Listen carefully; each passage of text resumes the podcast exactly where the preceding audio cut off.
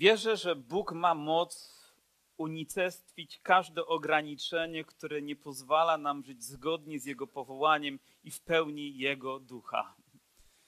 Na potwierdzenie tego możemy przeczytać wiele fragmentów, ale jeden z kluczowych, który czytamy w liście do Koryntian, w drugim liście do Koryntian, w dziesiątym rozdziale i czwartym wierszu, brzmi tak.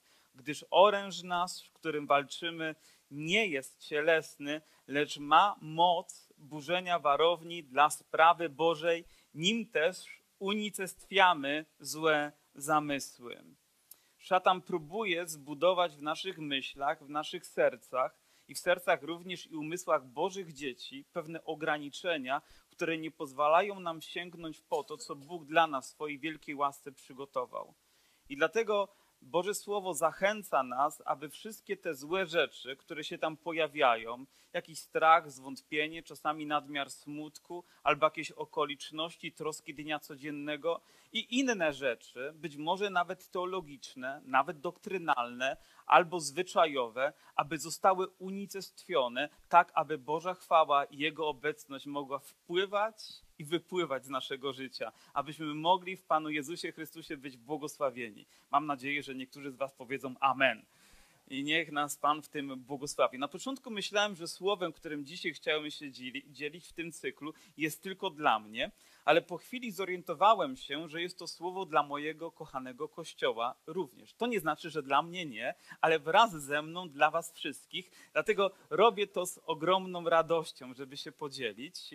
I nie będzie to może najłatwiejsze słowo, ale wierzę, że będzie błogosławione. A na koniec zakończymy modlitwą. Już kilka osób przed nabożeństwem prosiło mnie o to, żeby pomodlić się. Jedna z nich nawet specjalnie przyjechała tutaj ze swoim e, dzieckiem, po to, żebyśmy jako Kościół modlili się o to dziecko. I być może niektórzy z Was będą mieli takie pragnienie, aby się do nich przyłączyć. Jako Kościół zniesiemy modlitwę o każdą z tych osób i wierzę, że Pan będzie się nas e, dotykać. Naszym powołaniem jest tak żyć, aby zadziwić świat, aby ludzie patrząc na nasze życie chcieli oddawać chwałę Bogu. Twoim i moim powołaniem jest żyć w tak niezwykły sposób, żeby ludzie patrząc na nas chcieli wznosić uwielbienie dla Boga. Czy to nie jest niezwykłe? Kiedy czytamy piąty rozdział e, Ewangelii Mateusza, zaczynamy od fragmentu, który mówi o błogosławieństwach, które Pan Jezus wypowiada. To jest błogosławieństwo na górze, nawet byłem w tym miejscu, rzekomo w tym miejscu, bo tam zawsze jest jakaś hipoteza, że to mogło być, ale niekoniecznie, ale prawdopodobnie w tym miejscu Pan Jezus stanął, wypowiedział te słowa, moje nogi tam stanęły, wybudowano tam piękny obiekt sakralny z takimi filarami, które mają obrazować każde z tych błogosławieństw. Wiecie, ile ich jest? Policzcie sobie. Tych filarów tam jest tyle, ale mam wrażenie, że wciąż jest za mało, że tych filarów jest o wiele więcej. I dzisiaj chciałbym pójść do kolejnego fragmentu po wymienieniu tych, które są tam na początku, do kolejnych, które wierzę również są błogosławieństwem dla nas, dla Kościoła, choć inaczej je już odczytujemy. Ale to, co chciałbym powiedzieć na temat błogosławieństwa, nie wiem jak wy je rozumiecie, ale dzisiaj chciałbym, żebyście zrozumieli pewną prostą definicję, która dotyczy tego, że Bóg nas błogosławi. Ona wywołuje przyszłość. Błogosławieństwo nie pozostawia nas w miejscu, w którym jesteśmy, ale prowadzi nas do miejsca, do którego Bóg nas przeznaczył, które zaplanował dla naszego życia. Ono wywołuje przyszłość. Kiedy, kiedy patriarchowie błogosławili swoje dzieci, to było to związane z ich teraźniejszością i z ich przyszłością. Tak, aby Pan obficie dawał im zboża i moszczu i oliwy, aby Pan dawał im przychylność i dawał im zwycięstwo, gdziekolwiek ich poprowadzi. A więc te słowa miały taką moc w ich życiu, że każdy kolejny krok, który postawią, każdy kolejny dzień, który się rozpocznie, będzie dniem, kiedy te słowa będą się wypełniać. I wierzę, że tak samo, gdy Pan Jezus wypowiadał te słowa, to nie tylko po to, żeby zaspokoić intelektualnie ich wiedzę na ten temat, ale żeby te słowa stały się mocą w ich życiu, wywołującą przyszłość. I myślę, że tak samo Bóg, gdy dalej Pan Jezus naucza, to również po to, żeby te słowa stały się błogosławieństwem dla nas. I o tym czytamy w Ewangelii Mateusza w piątym rozdziale i w wierszu trzynastym. Oto tak.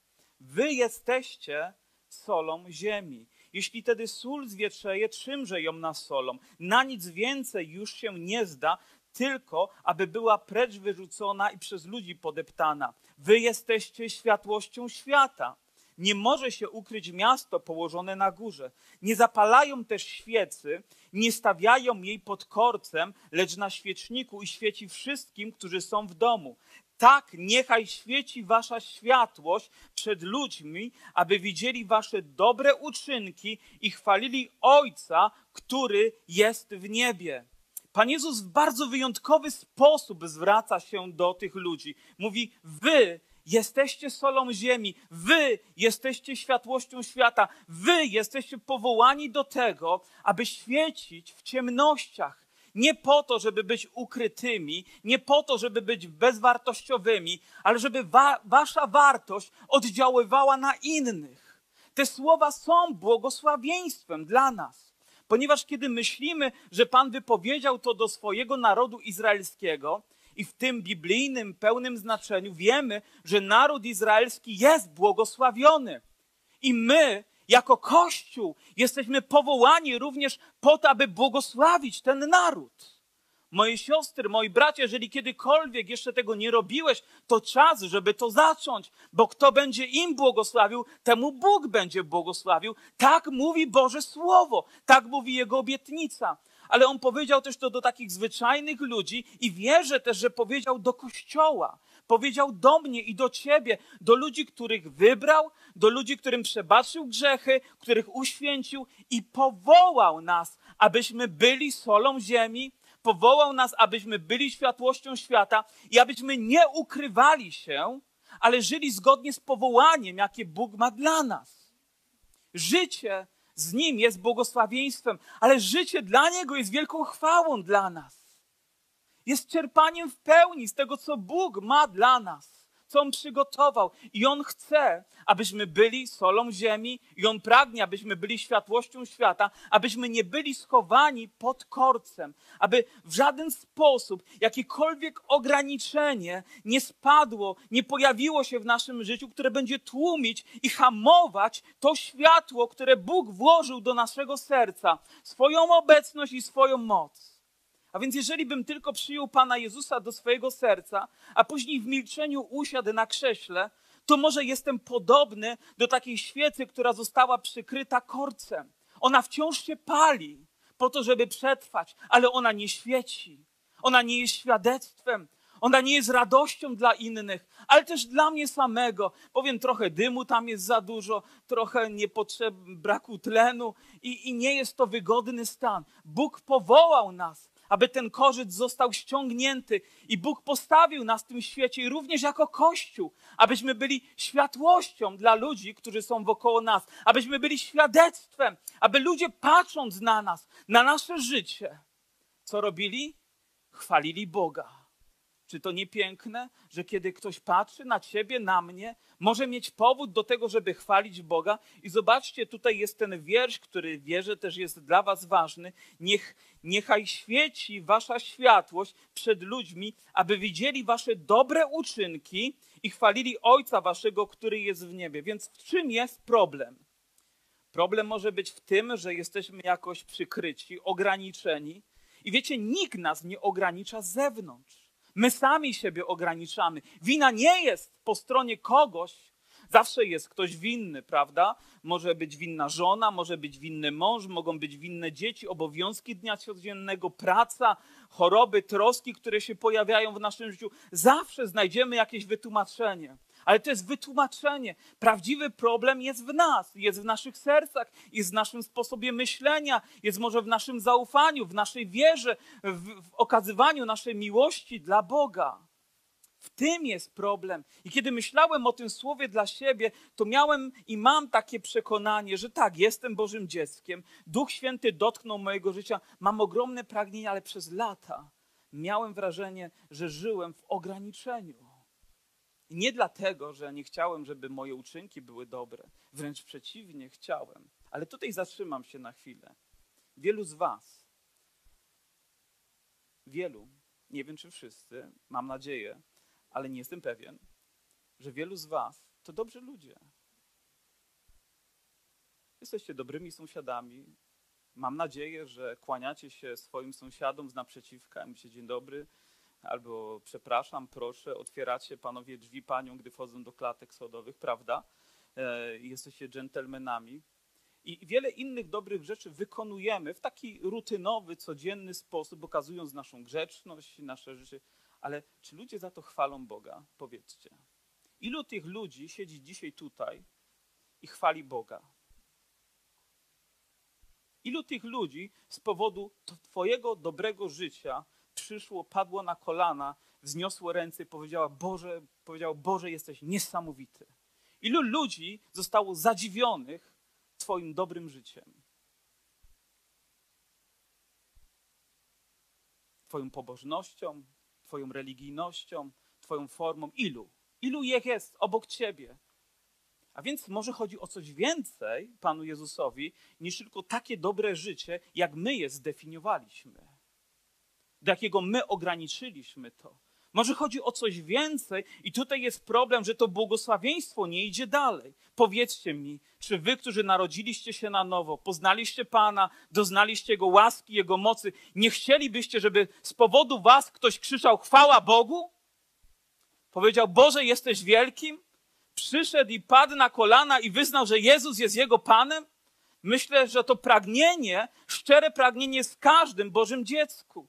I Pan Jezus chce, żeby to się realizowało, żebyśmy nie byli pod korcem.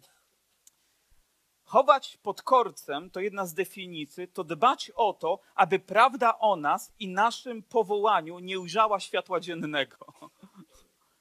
A więc Pan Jezus powołał nas do społeczności z sobą, dał nam nowe życie, ale powołał nas jeszcze do czegoś więcej. On mówi: Macie być światłością świata, macie być solą ziemi i nie macie się chować, ale macie świecić tam, gdzie jesteście. OK, mam nadzieję, że tu chwyciłem nieco Wasze zainteresowanie, co to znaczy, że ktoś z naszego powodu może oddawać chwałę Bogu, i w związku z tym chciałbym pójść dalej do kolejnego fragmentu, do fragmentów dzieł apostolskich z drugiego rozdziału.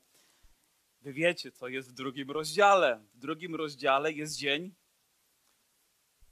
nadszedł dzień pięćdziesiątnicy. Tak sobie pomyślałem kiedyś, i to jest moje skromne marzenie, a może nawet nie takie skromne, tylko takie wewnętrzne, głębokie pragnienie, żebyśmy Dzień Pięćdziesiątnicy mogli przeżywać co siedem dni, przynajmniej. Co niedzielę, albo co poniedziałek, kiedy się spotykamy, albo co środę. Również byście tak pragnęli? Każdego, za każdym razem potrzebujemy, żeby ta pięćdziesiątnica odnawiała się, ale później wiemy, że Piotr, który był bardzo wystraszonym człowiekiem, ponieważ nawet miał, e, miał obawy w tym, żeby przyznać się przed kobietą, nie dlatego, że mamy coś przeciwko kobietom, ale to mężczyzna, który jest gotowy walczyć za Pana Jezusa, nawet życie za Niego oddać, za chwilę przed kobietą, powiem, wystraszył się i zaparł się Pana Jezusa i powiedział, nie znam Go. Co za wspaniałe świadectwo, nie? Co za mąż Boży. I mamy wrażenie, że jego życie było powołane, bo Pan Jezus przecież zrobił to w osobisty sposób. Powiedział do niego, gdy ten padł tam w łodzi przed nim, powiedział: Panie, odejdź, bo jestem tak grzeszny, że nawet nie jestem godzien, żebyś przebywał tu ze mną. A Pan Jezus mówi: Spokojnie, Piotrze, od tej pory nie rybki, ale ludzi zaczniesz łowić. To było jego powołanie dla, dla Piotra. I przyszedł czas, kiedy przyszła też próba. Piotr nie zdał tej pierwszej próby. Jego życie było jakoś ograniczone. Ale przyszedł dzień, kiedy Duch Święty stąpił na niego, wypełnił jego serce. On znał Pana, on wierzył w Pana, on widział, co Pan czyni i nawet on czynił wiele rzeczy na jego polecenie, ale potrzebował, żeby Duch Święty stąpił na niego i wtedy z odwagą staje wobec wielu ludzi i zaczyna tak głosić, jak nikt nigdy wcześniej, oprócz Pana Jezusa taką mocą i z takim autorytetem, że ludzie, którzy tam byli zebrani, powiem, buzię otworzyli, oczy wytrzeszczyli, serca otworzyli i byli pod ogromnym wrażeniem i Duch Święty dotykał się ich życia.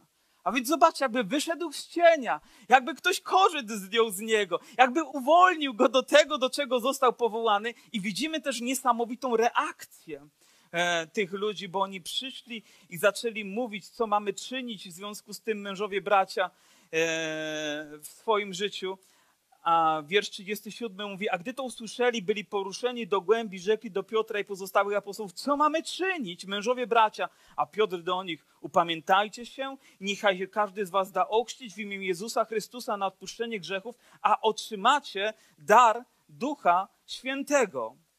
Zobaczcie, że odpowiedź Piotra zawiera takie podstawowe elementy. Oto Słowo Boże dotknęło się ich życia. Ewangelia zwiastowana przez Piotra dotknęła się ich życia. To jeszcze nie jest główna myśl, którą chciałbym się podzielić, ale do niej dochodzę poprzez ten fragment. I Piotr mówi tak: ci, którzy już zostali dotknięci, mają się upamiętać, czyli zmienić nie tylko swój sposób myślenia, ale zmienić też swoje życie.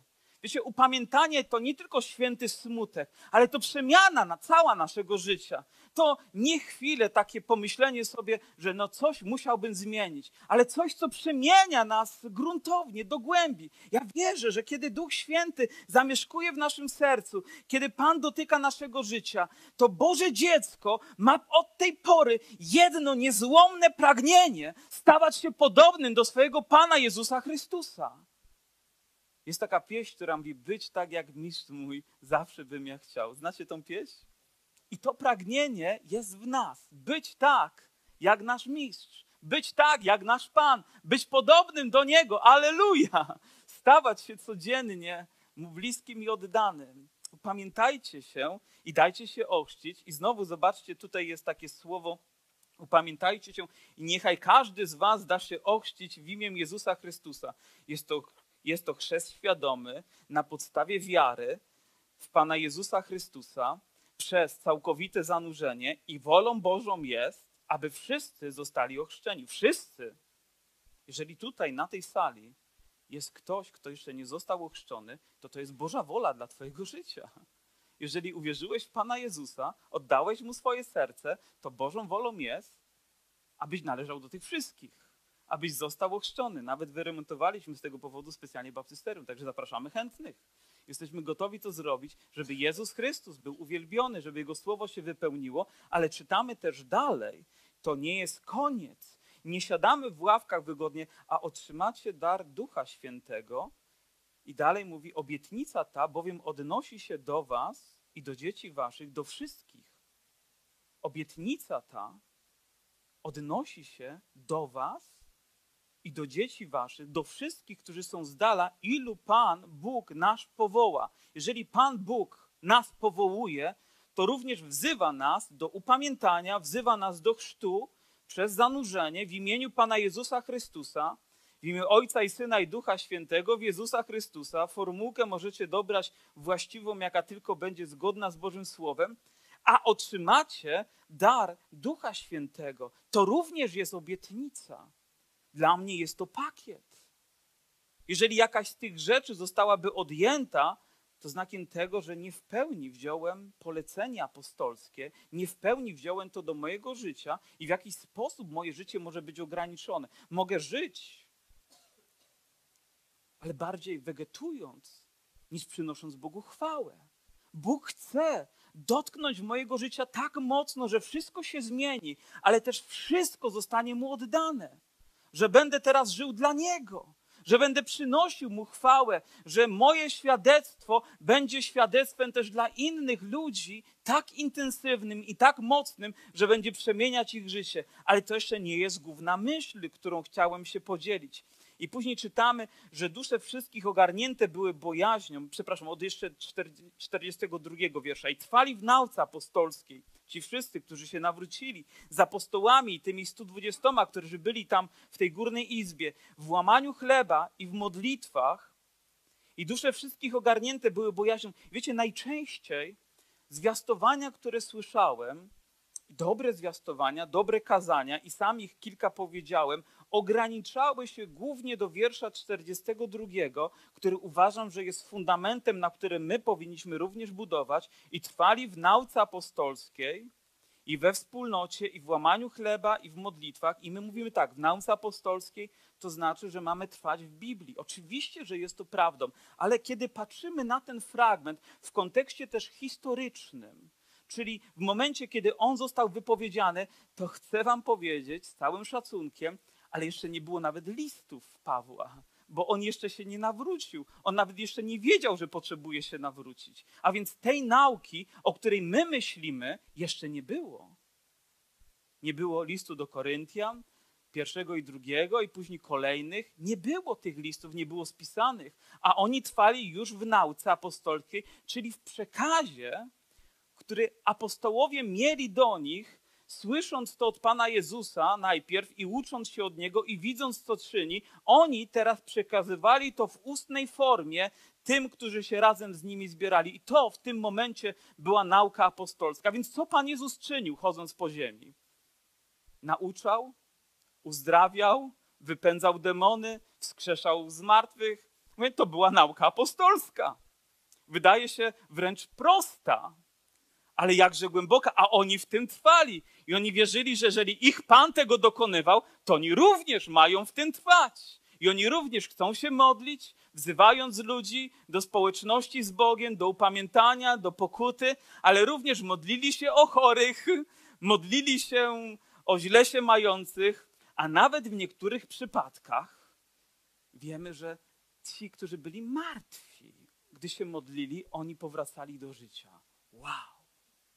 Co za niezwykła nauka apostolska.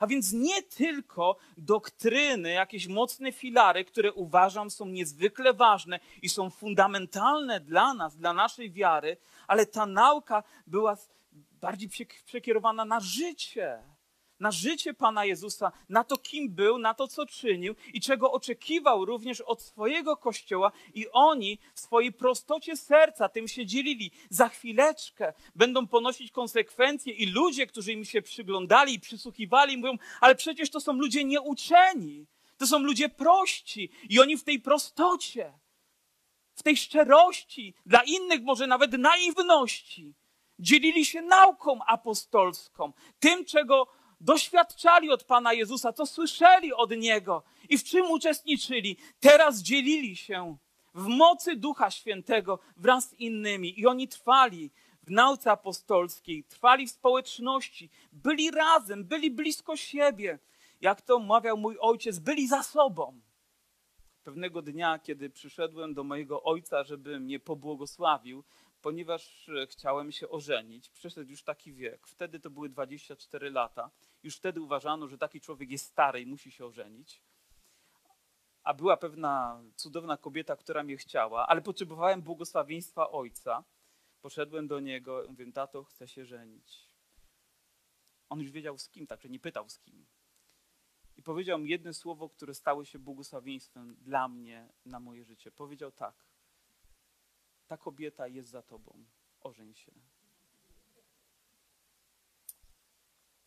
Czasami jest przede mną też, ale większość. Ale wiecie, co to znaczy? My mamy być za sobą. My mamy być dla siebie błogosławieństwem. My mamy przebywać razem. I moje siostry, moi bracia, jeżeli ograniczymy przebywanie razem tylko do grupy 200 ludzi, którzy raz na tydzień się spotykają, nie weźmiemy tego, czego doświadczali uczniowie. Potrzebujemy innych również form. Potrzebujemy małych grup, gdzie będziemy mogli się poznawać, swoje imiona. Ja nie jestem w stanie zapamiętywać nawet 200 osób, ich imion.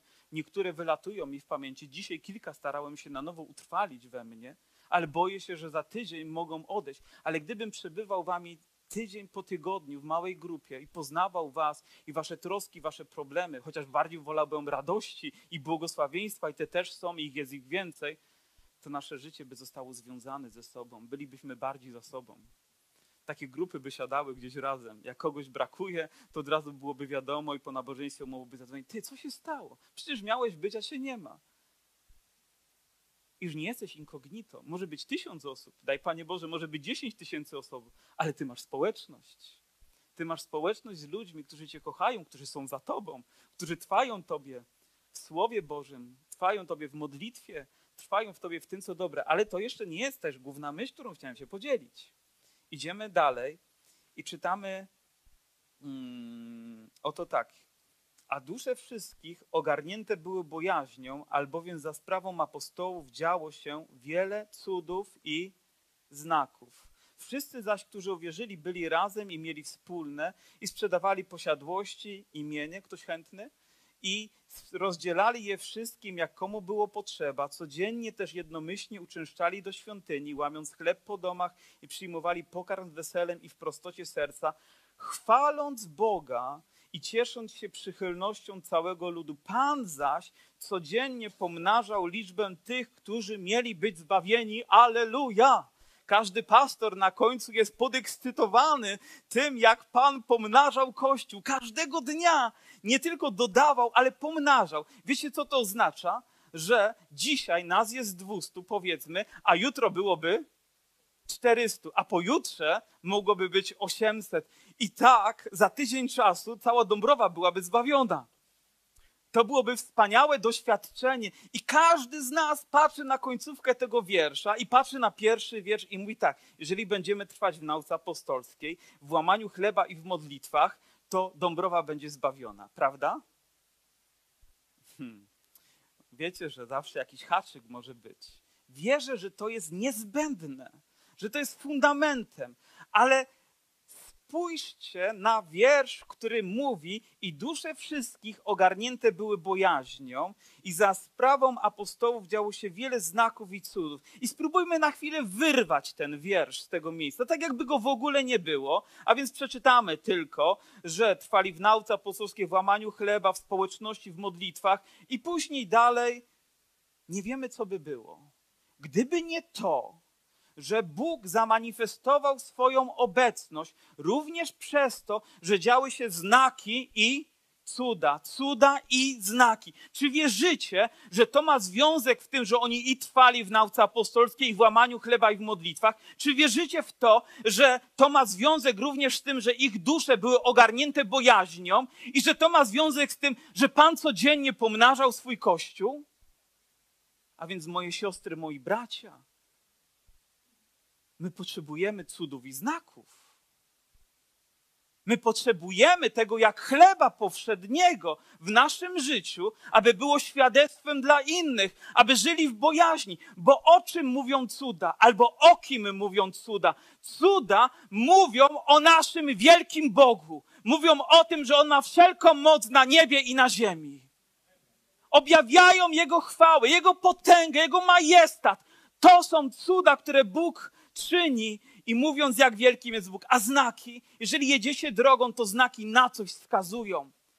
Te znaki wskazywały na Jezusa Chrystusa. Cuda mówią o Jego wielkości, a znaki wskazują na Niego, aby ludzie mogli do Niego przyjść, aby mogli w Niego uwierzyć, mogli się nawrócić, mogli żyć dla Niego i żyć w uwielbieniu dla swojego Boga. Aleluja. I wiecie, połączę to teraz z fragmentem, który czytałem na początku, który pasowałby do tych ludzi jak ulał. To również słowo mojego ojca. Wy jesteście światłością świata. Wy jesteście solą ziemi. Najpierw solą ziemi i wy jesteście światłością świata. Byli bez cienia wątpliwości dla ludzi. A oni widząc, co Bóg czyni, nie tylko to, że nie przechodzą przez trawniki, nie depcząc zieleni, że nie tylko to, że zawsze idą po pasach i nie przekraczają prędkości, i tego nam robić nie wolno. Ja mam na.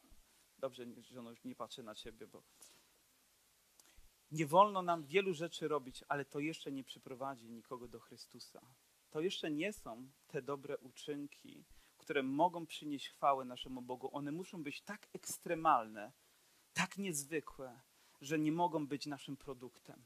One muszą być działaniem suwerennego Boga w naszym sercu, aby zadziwić ten świat. Ta światłość nie może być tylko naszym wymysłem i naszą religijną produktywnością. Ona musi być tą chwałą, tym światłem, które przenika nasze życie i poprzez które my możemy dawać świadectwo innym ludziom.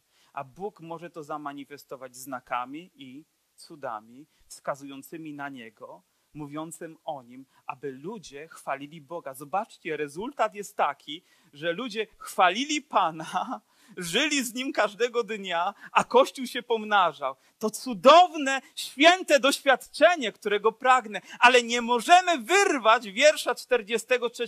Wiecie dlaczego? Bo to jest dobre. Bo to jest właściwe i potrzebne, abyśmy mogli tego doświadczać.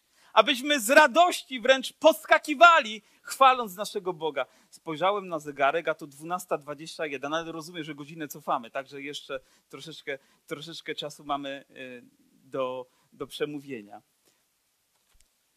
I jeszcze jeden fragment chciałbym przeczytać.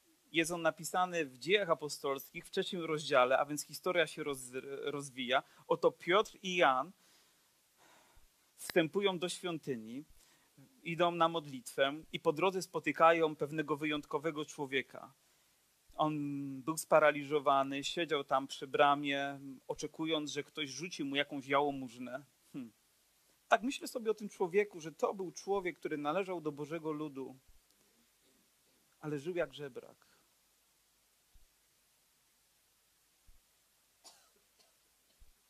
Wiecie, uczymy na ten temat wiele, wiele, wiele różnych odniesień później, zwłaszcza gdy chodzi o uzdrowienie, ale może to też jest obraz, że wielu Bożych ludzi ma wielkiego Boga, mają wspaniałe obietnice, mają wielką moc, a żebrzemy, żeby przeżyć każdy kolejny dzień. Panie Boże, daj mi siłę, żebym, żebym tylko przetrwał. Że nie żyjemy tak, żeby być światłością, żeby być solą, tylko żeby przetrwać. Żeby to światło pod korcem nie zgasło. Żeby przewegetować jeszcze ten kolejny dzień. Czy jest wam to bliskie? No kto się przyzna do tego, nie ja żyję, halleluja. I kiedy spotkali tego człowieka, mówią, spójrz na nas. On zaś spojrzał na nich uważnie, spodziewając się, że od nich coś otrzyma i rzekł Piotr, srebra i złota nie mam. Lecz co mam, to ci daję. Lecz co mam, to ci daję. W imieniu Jezusa Nazareńskiego chodź. I uchwycił go za jego prawicę, podniósł go, a w tym momencie Pan wzmocnił wszystkie jego kości, jego ścięgna, jego mięśnie, powstał na nogi i zaczął chodzić. I co robił? I co robił? I co robił? Chwalił Boga.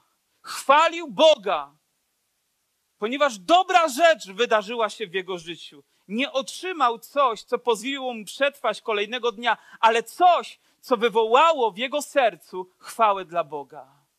Wiecie, nie oznacza to tylko to, że potrzebujemy uzdrowienia, żeby chwalić Boga, ale potrzebujemy, aby Jego moc tak zamanifestowała się w naszym życiu, tak objawiła się w swojej wielkości i chwale, żebyśmy chwalili Boga. I mało tego, on nawet wszedł do świątyni i robił to, czego my nigdy nie robimy. Nasza świętość nam na to nie pozwala. Co robił? Chodzą, podskakiwał. I chodził i mówi: Halleluja! Bóg mnie uzdrowił! Halleluja! Bóg mnie uzdrowił!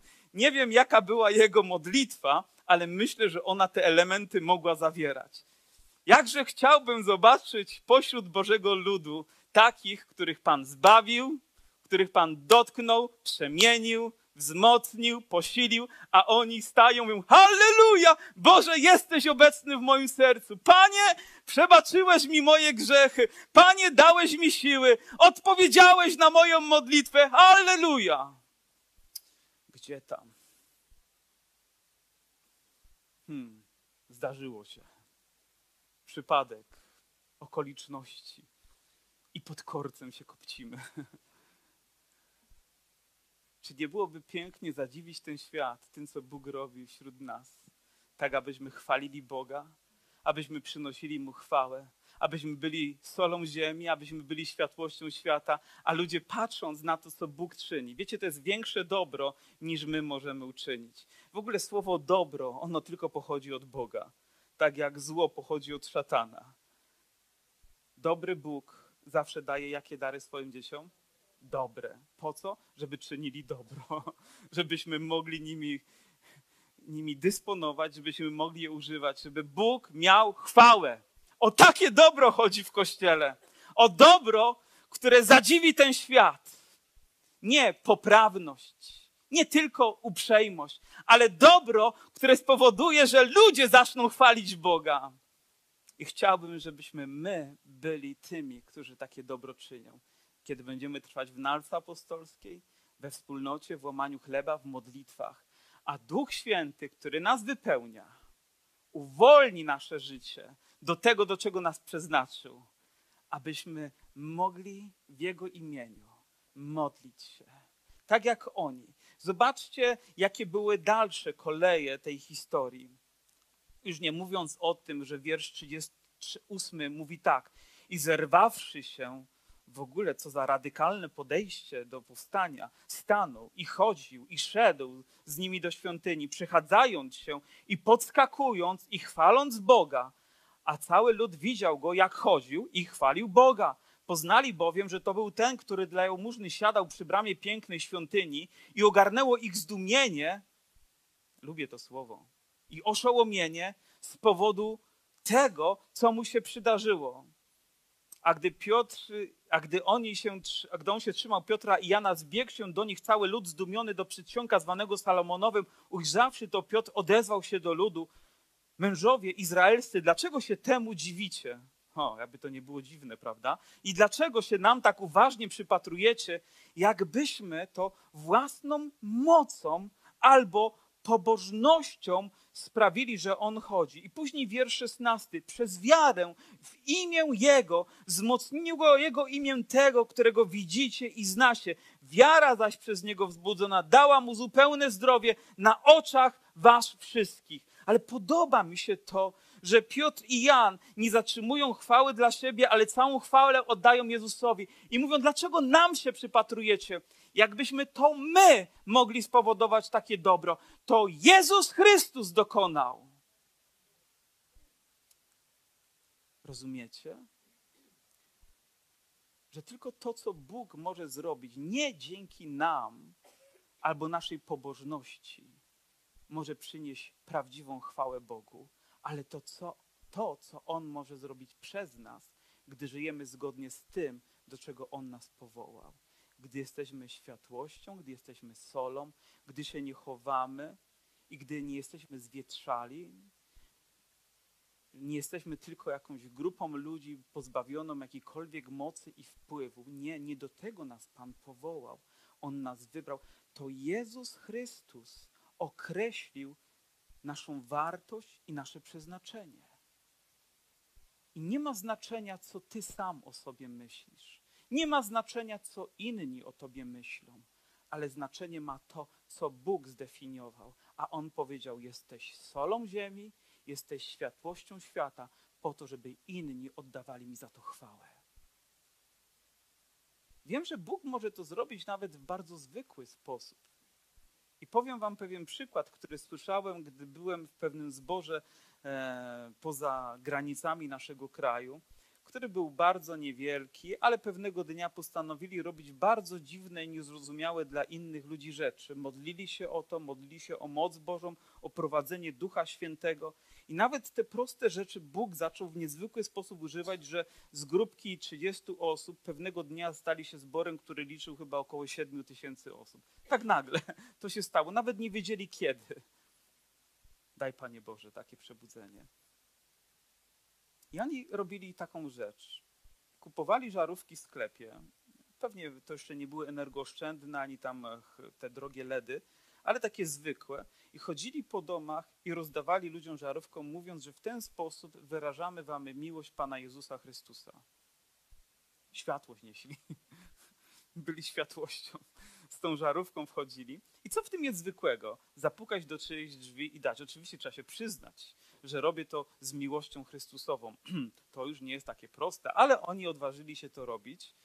W tamtej kulturze ludzie może są bardziej otwarci, mniej pod korcem i robili to.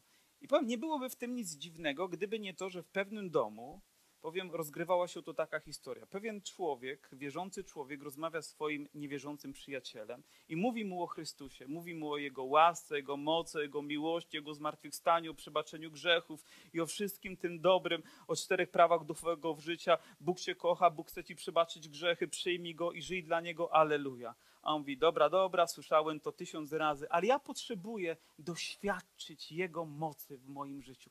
Potrzebuję, żeby Bóg w tak wyraźny sposób odpowiedział na moje potrzeby. Mówi, co, Bóg zaspokoi moje potrzeby? Mówi, tu mam listę zakupów. Mówi, od jednego punktu do dziesiątego. Mówi, co, i Bóg coś da mi? Tak po prostu? I w tym momencie ktoś puka do drzwi. Drzwi się otwierają i żarówka w drzwiach on zobaczył tę żarówkę i o mało nie padł. Popłakał się chłop. Wiecie dlaczego? Bo na pierwszym miejscu jego listy, na pierwszym miejscu, na topie było co? Żarówka. Pan Jezus powiedział, że będziecie światłością, będziecie solą, będziecie przynosić chwałę mi. I również w inny sposób będziemy modlić się Dlaczego ludzie mają mieć spuszczony wzrok, patrząc na ziemię i nawet boją się poderwać swoich oczu, żeby spojrzeć w górę? A on mówi: Popatrz, spójrz na mnie. Ten kontakt wzrokowy był dość ważny, jak widać. Popatrzył na niego i mówi: Nie mam kasy, ale mam coś, czego ty potrzebujesz. W imieniu Jezusa Chrystusa w imieniu Jezusa Chrystusa Nazareńskiego. Wstań i chodź! Aleluja! Jakże chciałbym, żeby w tym momencie ścięgna, stawy, kości, złamane serca, złamane życie, problemy, troski dnia codziennego odeszły w Jego mocy i żeby Kościół powstał, aby Go wielbić. Abyśmy w podskokach z radością, wdzięcznością zadziwili ten świat, jak wielkim jest Bóg słyszałem takie zdanie. Myślę, że mądre zdanie, które brzmi tak. Dlaczego świat miałby przyjść do tego, którego Kościół nawet nie chce wielbić? Dlaczego świat miałby przyjść do Boga, którego Kościół nawet nie chce uwielbiać? Nie chce oddawać Mu chwałę tak, żeby wszyscy wiedzieli, że Jezus jest pośród nas że On jest Panem naszego życia, że On żyje w naszych sercach, że On jest obecny pośród swojego ludu. Aleluja! Wierzycie, że Pan tutaj jest obecny? Wierzycie, że On jest w waszym sercu, że On przebaczył wasze grzechy, że On dał wam nowe życie? To macie powód do tego, żeby powstać i wielbić Go. Może nie masz srebra i złota, może nie masz wielu innych rzeczy, ale masz Jezusa. Masz swojego zmartwychwstałego Pana, masz Jego obecność, masz moc Jego ducha, żeby być solą ziemi, żeby być światłością świata, żeby być świadectwem dla ludzi.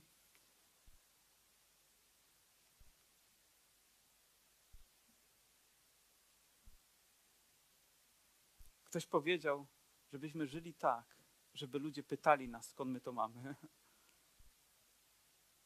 A mamy to, ponieważ zmartwychwstały Pan, zwycięski Pan. Wiecie, to piękne określenie ale Jezus zwyciężył grzech, zwyciężył śmierć, a my jesteśmy z Nim. Czyli jesteśmy razem z Nim zwycięzcami, aby nieść to zwycięstwo, aby być solą ziemi, aby być światłością świata, aby przynosić chwałę naszemu Bogu, podskakując, wznosząc nasze ręce, otwierając nasze serca. Religijność nas do tego nie doprowadzi, ale moc zmartwychwstania, moc Ducha Świętego, Jego namaszczenie uwolni nas, uwolni. Zatytułowałem to Wyjść spod korca. Uwolnić się spod tego, co w, jakiś spo, w jakikolwiek sposób nas ogranicza, aby być świadectwem do tego, do czego Bóg nas powołał. Swój Kościół w Dąbrowie Górniczej, moje kochane siostry i moich wspaniałych braci dla chwały Jezusa. Aleluja! Postańmy, uwielbimy Pana.